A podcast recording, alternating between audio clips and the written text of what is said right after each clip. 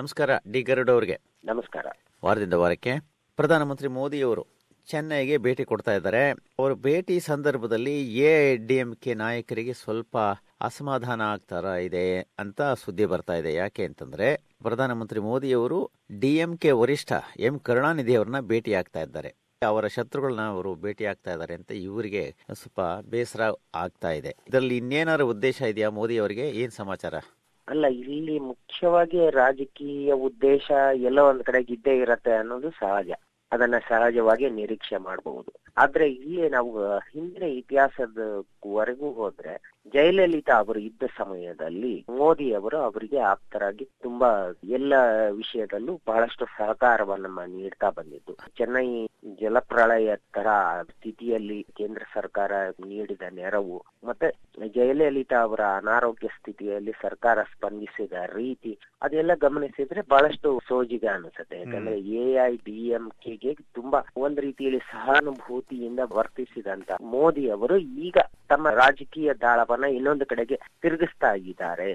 ಅದು ಕುತೂಹಲ. ಅದು ಮುಖ್ಯವಾಗಿ ಇರುಸು ಮರುಸುಗೊಳಿಸ್ತಾ ಇರೋದು ಬಹುಶಃ ರಾಷ್ಟ್ರ ಮಟ್ಟದಲ್ಲಿ ಅನ್ನೋದಕ್ಕಿಂತ ತಮಿಳುನಾಡಿನ ರಾಜ್ಯ ರಾಜಕೀಯದಲ್ಲಿ ಬಹಳಷ್ಟು ತಳಮಳ ಹುಟ್ಟಿಸ್ತಾ ಇರುವಂತದ್ದು ಯಾಕಂದ್ರೆ A I D M K ಈಗಾಗಲೇ ಆಂತರಿಕವಾಗಿ ಬಹಳಷ್ಟು ತಳಮಳಗೊಂಡು ಮತ್ತೆ ಎಲ್ಲೋ ಒಂದು ಕಡೆಗೆ ಸ್ಥಿರವಾಗುವ ಪ್ರಯತ್ನ ನಡೆಸ್ತಾ ಇರೋ ಸಂದರ್ಭದಲ್ಲಿ ಕರುಣಾನಿಧಿ ಅವರ ಜೊತೆಗೆ ಮೋದಿ ಅವರು ಒಂದು ರೀತಿಯಲ್ಲಿ ಮಾತುಕತೆ ನಡೆಸೋದಕ್ಕೆ ವೇದಿಕೆ ಸಿದ್ಧವಾಗ್ತಾ ಇದೆ ಅನ್ನೋದು ಎಐಡಿಎಂಕೆಗೆ ಬಹಳಷ್ಟು ಅಸಮಾಧಾನ ತರುವಂತಹ ವಿಚಾರ. ಅಂದ್ರೆ ಇದರಲ್ಲಿ ಅಲ್ಲಿನ ಚುನಾವಣೆ ಇಲ್ಲ ಆದ್ರೆ ಮುಂದಿನ ಚುನಾವಣೆಗಳಿಗೆ ಸಿದ್ಧ ಮಾಡ್ಕೊತಾ ಇದ್ದಾರ ಅಂತ.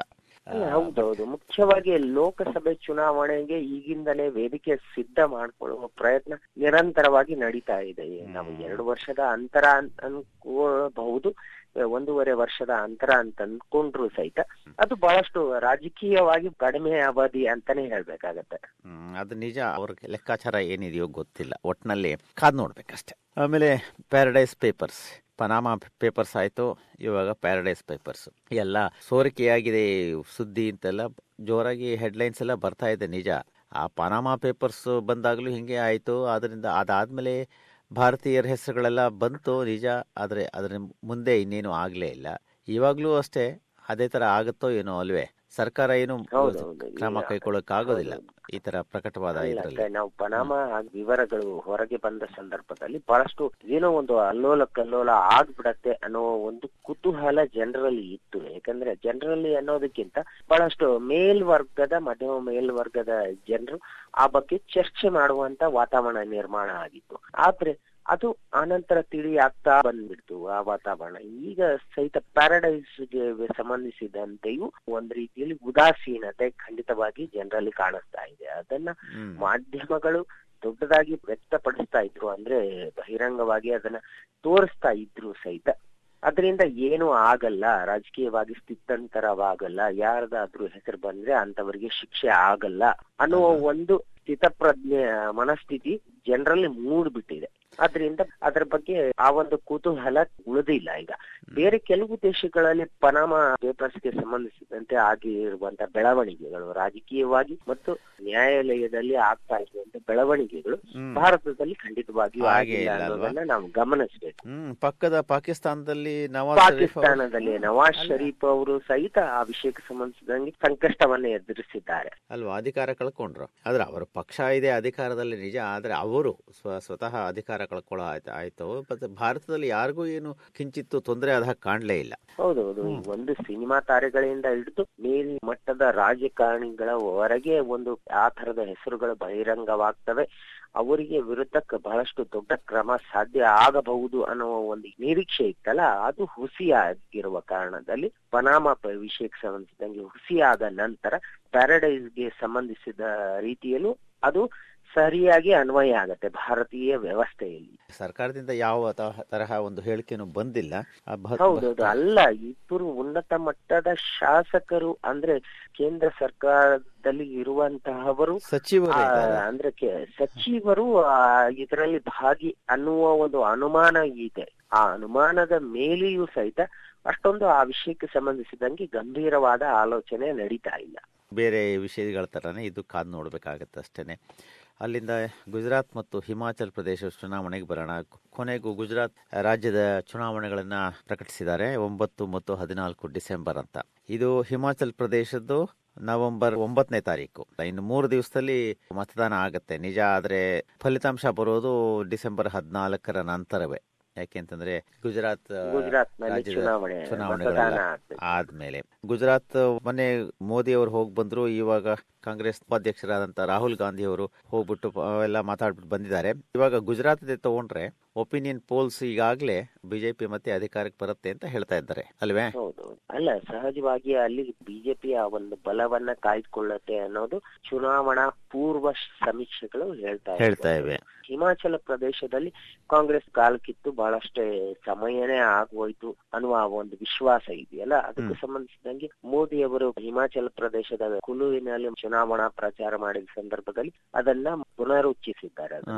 ಅದಕ್ಕೆ ಸಂಬಂಧಿಸಿದಂಗೆ. ಅಂದ್ರೆ ಕಾಂಗ್ರೆಸ್ಗೆ ನೆಲೆ ಇಲ್ಲ ಎಲ್ಲೂ ನೆಲೆ ಉಳಿತಾ ಇಲ್ಲ ಅಂತ. ಆ ನಿರೀಕ್ಷೆ ನಿಜವಾಗತ್ತಾ ಇಲ್ವೋ ಅನ್ನೋದು ಕುತೂಹಲ. ಆದ್ರೆ ಈ ಎರಡು ಚುನಾವಣೆಗಳು ಮುಂದಿನ ಬೇರೆ ಬೇರೆ ರಾಜ್ಯಗಳ ಚುನಾವಣೆ ಮೇಲೆ ಪರಿಣಾಮ ಮಾಡತ್ತೆ ಅನ್ನುವ ನಿರೀಕ್ಷೆ ಮಾಡೋದಕ್ಕಂತೂ ಆಗೋದಿಲ್ಲ. ಆದ್ರೂ ಸಹಿತ ಕರ್ನಾಟಕದಲ್ಲಿ ಮುಂದೆ ನಡೆಯುವಂತ ಚುನಾವಣೆಗಳ ಮೇಲೆ ಎಲ್ಲೋ ಗುಜರಾತ್ ಫಲಿತಾಂಶದ ಪರಿಣಾಮ ಏನಾದ್ರೂ ಆಗ್ಬಹುದಾ ಅನ್ನೋ ಒಂದು ಕುತೂಹಲ ಇದ್ದೇ ಇದೆ. ಯಾಕಂದ್ರೆ ಬಿಜೆಪಿ ಮತ್ತೆ ಅಧಿಕಾರಕ್ಕೆ ಬರತ್ತಾ ಕರ್ನಾಟಕದಲ್ಲಿ ಅನ್ನೋ ಒಂದು ಕುತೂಹಲ ಸಹಜವಾಗಿರುವಂತದ್ದು ಯಾಕಂದ್ರೆ ಇಲ್ಲೂ ಸಹಿತ ಚುನಾವಣೆ ತೀರಾ ಹತ್ತಿರದಲ್ಲಿ ಬರ್ತಾ ಇದೆ. ಆ ತರದ ರಾಜಕೀಯ ಹೊಂದಾಣಿಕೆಗಳು ಈಗಾಗಲೇ ನಡೀತಾ ಇದೆ.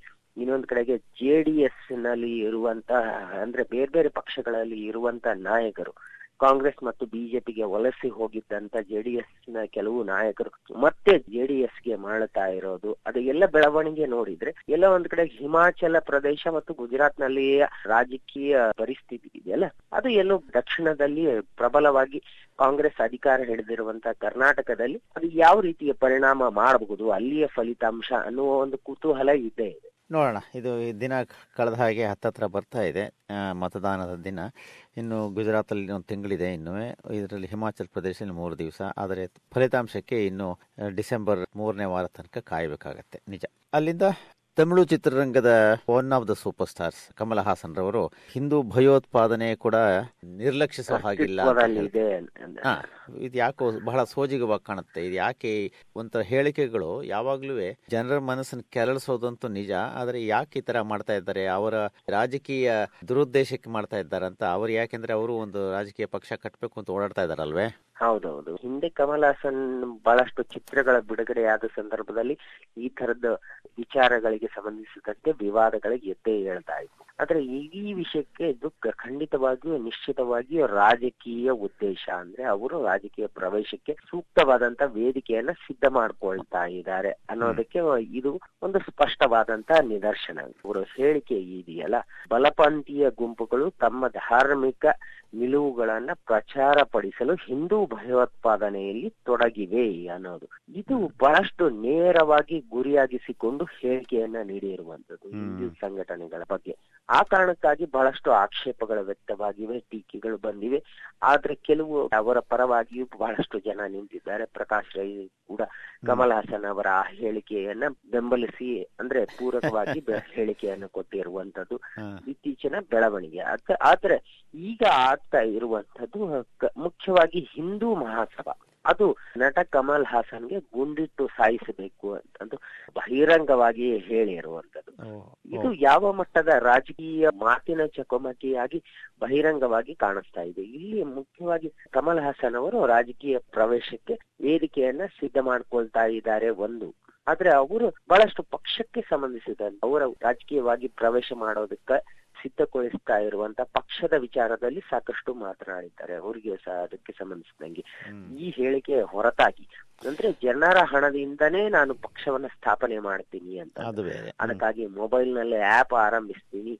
ಆ ಮೂಲಕ ಜನರು ದೇಣಿಗೆಯನ್ನು ಕೊಡಬಹುದು ಆ ತರದ ಎಲ್ಲ ಹೇಳಿಕೆಯನ್ನು ಕೊಟ್ಟಿದ್ದಾರೆ. ಅದು ಒಂದು ಕಡೆಗೆ ಬಹಳಷ್ಟು. ಅನ್ಸುತ್ತೆ. ಯಾಕಂದ್ರೆ ಈ ತರದ ಜನರು ಪಕ್ಷವನ್ನ ಕಟ್ಟುವಂತಹ ಪರಿಸ್ಥಿತಿ ಭಾರತದಲ್ಲಿ ಇದೆಯಾ ಅಂತಂದು ಯಾಕಂದ್ರೆ ನಾವು ದೆಹಲಿಯಲ್ಲಿ ಆಗಿರುವಂತ ರಾಜಕೀಯ ಸ್ಥಿತ್ಯಂತರವನ್ನ ಕಂಡಿದ್ದೇವೆ. ಆ ನಂತರ ಅಲ್ಲಿಯ ಬೆಳವಣಿಗೆಗಳು ಏನಾಯ್ತು ಅನ್ನೋದನ್ನು ಕಣ್ಣಾರೆ ಕಂಡಿದ್ದೇವೆ. ನಿಜ.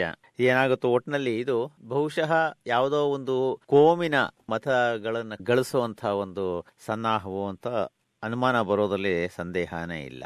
ಕಮಲ್ ಹಾಸನ್ ಬಹಳಷ್ಟು ನೇರವಾಗಿ ಆ ಬಲಪಂಥೀಯ ವಿಚಾರಗಳನ್ನ ಆಕ್ಷೇಪ ವ್ಯಕ್ತಪಡಿಸ್ತಾ ಇರೋದು. ಅಂದ್ರೆ ಯಾಕಂದ್ರೆ ತಮಿಳುನಾಡಿನ ದೊಡ್ಡ ಮತ ಬ್ಯಾಂಕ್ ಕಡೆಗೆ ಅವರು ಗಮನವನ್ನು ಇಟ್ಕೊಳ್ತಾ ಇರೋದು. ಅಂದ್ರೆ ಮುಸ್ಲಿಂ ಸಮುದಾಯ ಅಂತಂದ್ ಹೇಳಕ್ಕಾಗಲ್ಲ. ಆದ್ರೆ ಬೇರೆ ಮುಸ್ಲಿಂ ಏತರ ಸಮುದಾಯದ ಕಡೆಗೂ ಅಂದ್ರೆ.